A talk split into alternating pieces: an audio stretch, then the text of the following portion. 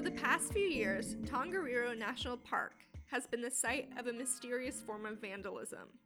In the very first episode of this podcast, we discussed plant theft, specifically the disappearance of the world's smallest water lily, Nymphaea thermarum. Today, we're talking about almost the exact opposite situation. Someone has been repeatedly planting non native carnivorous plants in Tongariro National Park. And it's not the first time this has happened at this particular site or in the history books.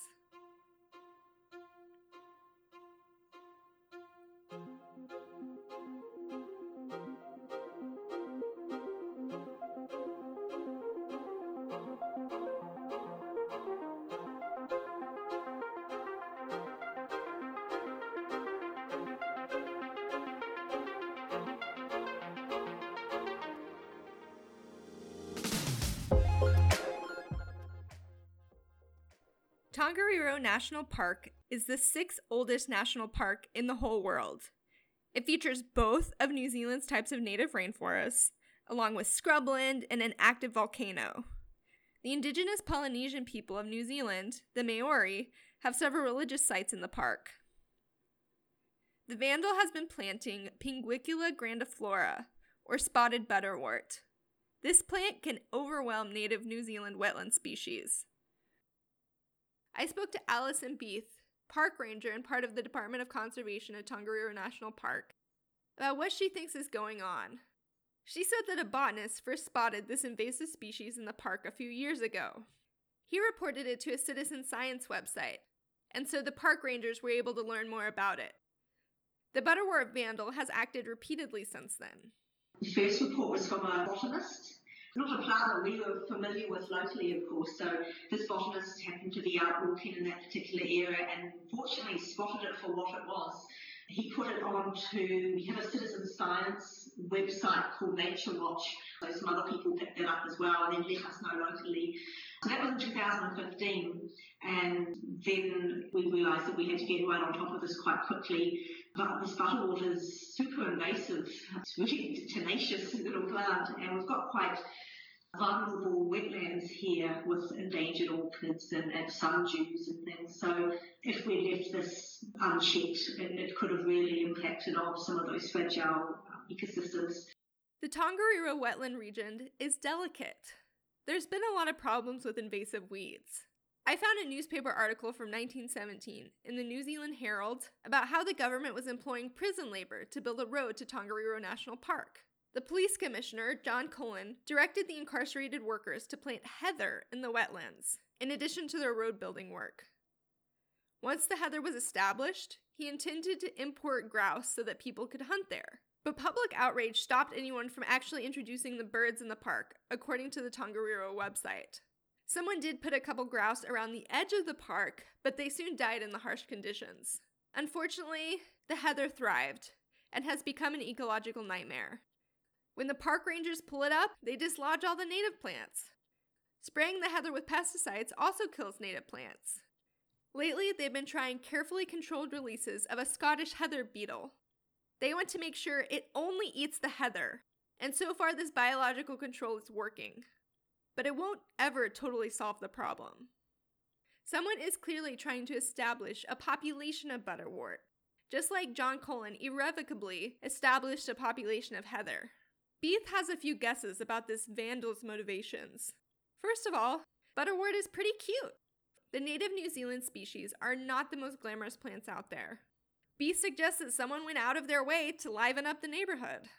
It's quite an attractive plant actually. it's got some really bright lime green leaves and a real purple flower, so it, it does look quite out of place in the wetlands around here. Our, our plants are a little bit more cryptic and not quite so brightly coloured. I'm not sure that's one of the reasons that people are releasing it. The person might think they're helping the spotted butterwort. It's not endangered, but some species of butterwort and other carnivorous plants are. There's an even darker potential motive to this crime.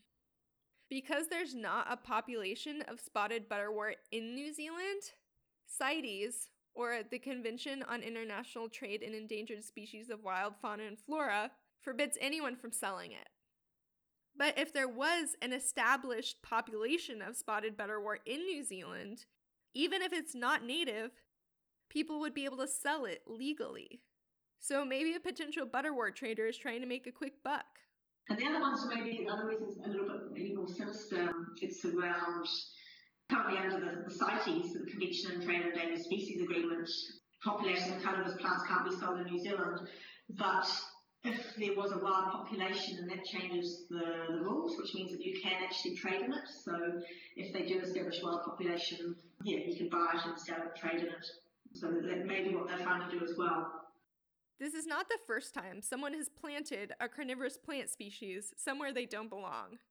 Carnivorous plants are inherently cool, often visually interesting, and they thrive in areas without a lot of soil nutrients, which is why they need the extra snack now and then.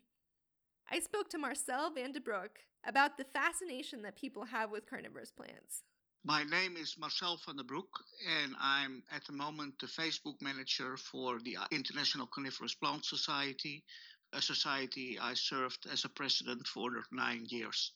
Van de Broek had heard of the incident in Tongariro National Park and was able to think of quite a few other instances of the same situation happening in other areas of the world. All right, so have you heard of this incident where butterwort is being planted in this New Zealand national park? Yes, I've heard about it, uh, and it's not the first time, and it's not the first carnivorous plant. And has this happened in other places around the world? Yes, it's quite common. I mean, it happens everywhere. There was a, a very famous case in California where actually the same Drosera capensis you ha- have introduced in New Zealand actually was out competing the native sundews there is a case of Venus flytrap, the one that actually closes when a fly comes in, which is the plant most people associate with carnivorous plants. It occurs naturally in North Carolina. And actually, there was a rather large population in Florida, and people have been guessing since the 1970s how they got there. And actually, only recently, like two or three weeks ago, somebody actually confessed that he dumped a load of seed there. really? From, yeah, Who? in a national park. What is this man's name? I have to find him. I've not heard of this. After our call, Van de Broek sent me a copy of the September 2019 issue of the Journal of the International Carnivorous Plant Society's newsletter. On page 135, there's an essay by Jim Miller about the mystery of the Florida population of Venus flytraps. I reached out to Miller to speak about this essay, but he never got back to me. A little background here Venus flytraps are native to North Carolina. Somehow, in the 1970s, a population ended up in the Florida panhandle. Miller writes about a couple popular theories of the strange flytrap migration. Maybe birds carry them? Maybe the flytraps had secretly been there all along, undiscovered by humans? Miller says he's learned the answer and it's none of those. He posted a segment of the email he received from an anonymous source who claims responsibility for planting the Florida population of Venus flytraps back when he was a child. Thank you to John Agnew for reading this email from the anonymous source. He writes You do not know me, but I am a CP carnivorous plants grower as well. I read your Pinguicula article in CPN this month and saw that you were from Tallahassee. I was born and grew up there for about 30 years and know the area quite well. My mother worked for the U.S. Forest Service, and we often explored the Apalachicola National Forest, where I discovered acres and acres of Sarracenia. As a kid, I was taken by these plants, and now I am 79 years old and still love them. I am not a seller, but just collect them because I love them. I now have a rather extensive collection of around 6,000 plants, mostly two and three year old seedlings of Sarracenia that I have bred. I have about 40 registered cultivars. I retired in 2001. Since then, I renewed my interest in carnivorous plants and now have 18 large outdoor beds where I grow Sarracenia. In 1973 or 1974, I had collected quite a few Venus flytrap seeds and returned to Tallahassee to visit my mother. I drove out to areas near Hosford and threw out my seeds in three different locations. Then forgot all about them. About 30 years later, I heard there were some flytrap colonies in that area, and people were wondering how they got there. I don't know if mine survived, but I suspect some did. I met a grower friend here in North Carolina who had gotten some fly traps from a friend in California who had gotten them from the Hosford Bog. He gave me some of those plants, so now maybe I have some of my plants from that original planting decades ago. Miller said he corroborated the story with a few other local carnivorous plant enthusiasts and exchanged a few emails with the culprit. Since Miller did not respond to my emails, that's where my reporting ends. We can't know for sure if this man's childhood antics led to a few new Venus flytrap populations. But if you're an editor with a discretionary travel budget who wants to send me to Florida to investigate, please email me. The consequences of rogue native plants are different in different parts of the world. They might spread plant diseases or pests. They might interbreed with native species, causing hybrids. Some, of course, can outcompete the locals altogether. Well, of course, you're looking at when you have an invasive, it actually pushes out the species that belong there. So that would actually mean that those species will be gone. But that's just if you look at the um, species which are aggressive invaders. But there are more problems with introducing plants in a place where they don't belong. For instance, if they were to crossbreed with a species, if you introduce a sundew which can actually crossbreed with a native sundew, then you would have a mixed population, which would be also genetic and scientifically not a good thing. Other things that could happen when you place the seeds or the plants into the wild, what kinds of pests or diseases might you introduce? I mean, a very big problem in, for instance, Australia is fusarium, which is a, a fungal disease. Well, it's quite common in many collections so if something like that would get out, then you will have a big problem. Food crops, um, other native species, they would all suffer if such a disease would get out. So those are a couple of issues, and basically there are of course more issues, and you can't tell what's going to happen. If a specific species is very good in catching a specific kind of insect, you might wipe out pollinator of a species. Um, there are so many unintended consequences which could happen. So we always say, just don't do it.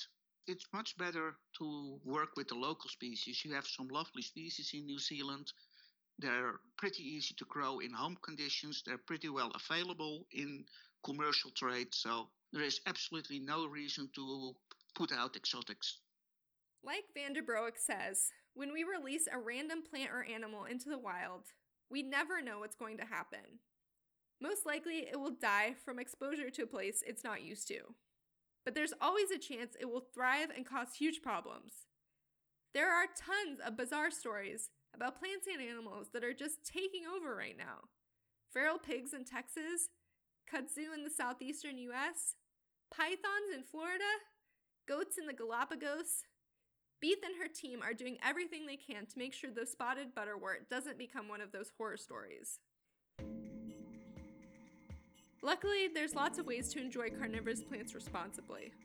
And how can people enjoy carnivorous plants responsibly? You you uh, you noted that people can cultivate their the native species in their area. Uh, do you want to talk a little bit more about that?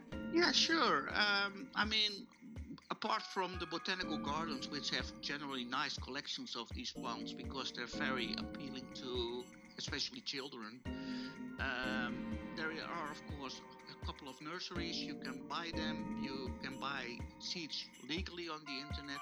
You can grow them in your windowsills. There are a couple of very good websites that actually show you how to do that and how you can do that and make sure they don't escape.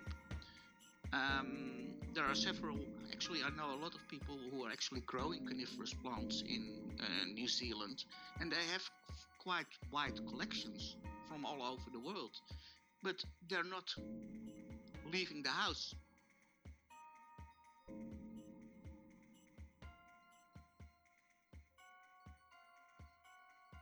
Thank you for my first listeners for this episode, Elena Lacey and Nikki Duong. Thank you also to Nikki for the plant crimes art. Thank you to everyone who has written reviews. I appreciate them and they help people find me. Thanks for listening.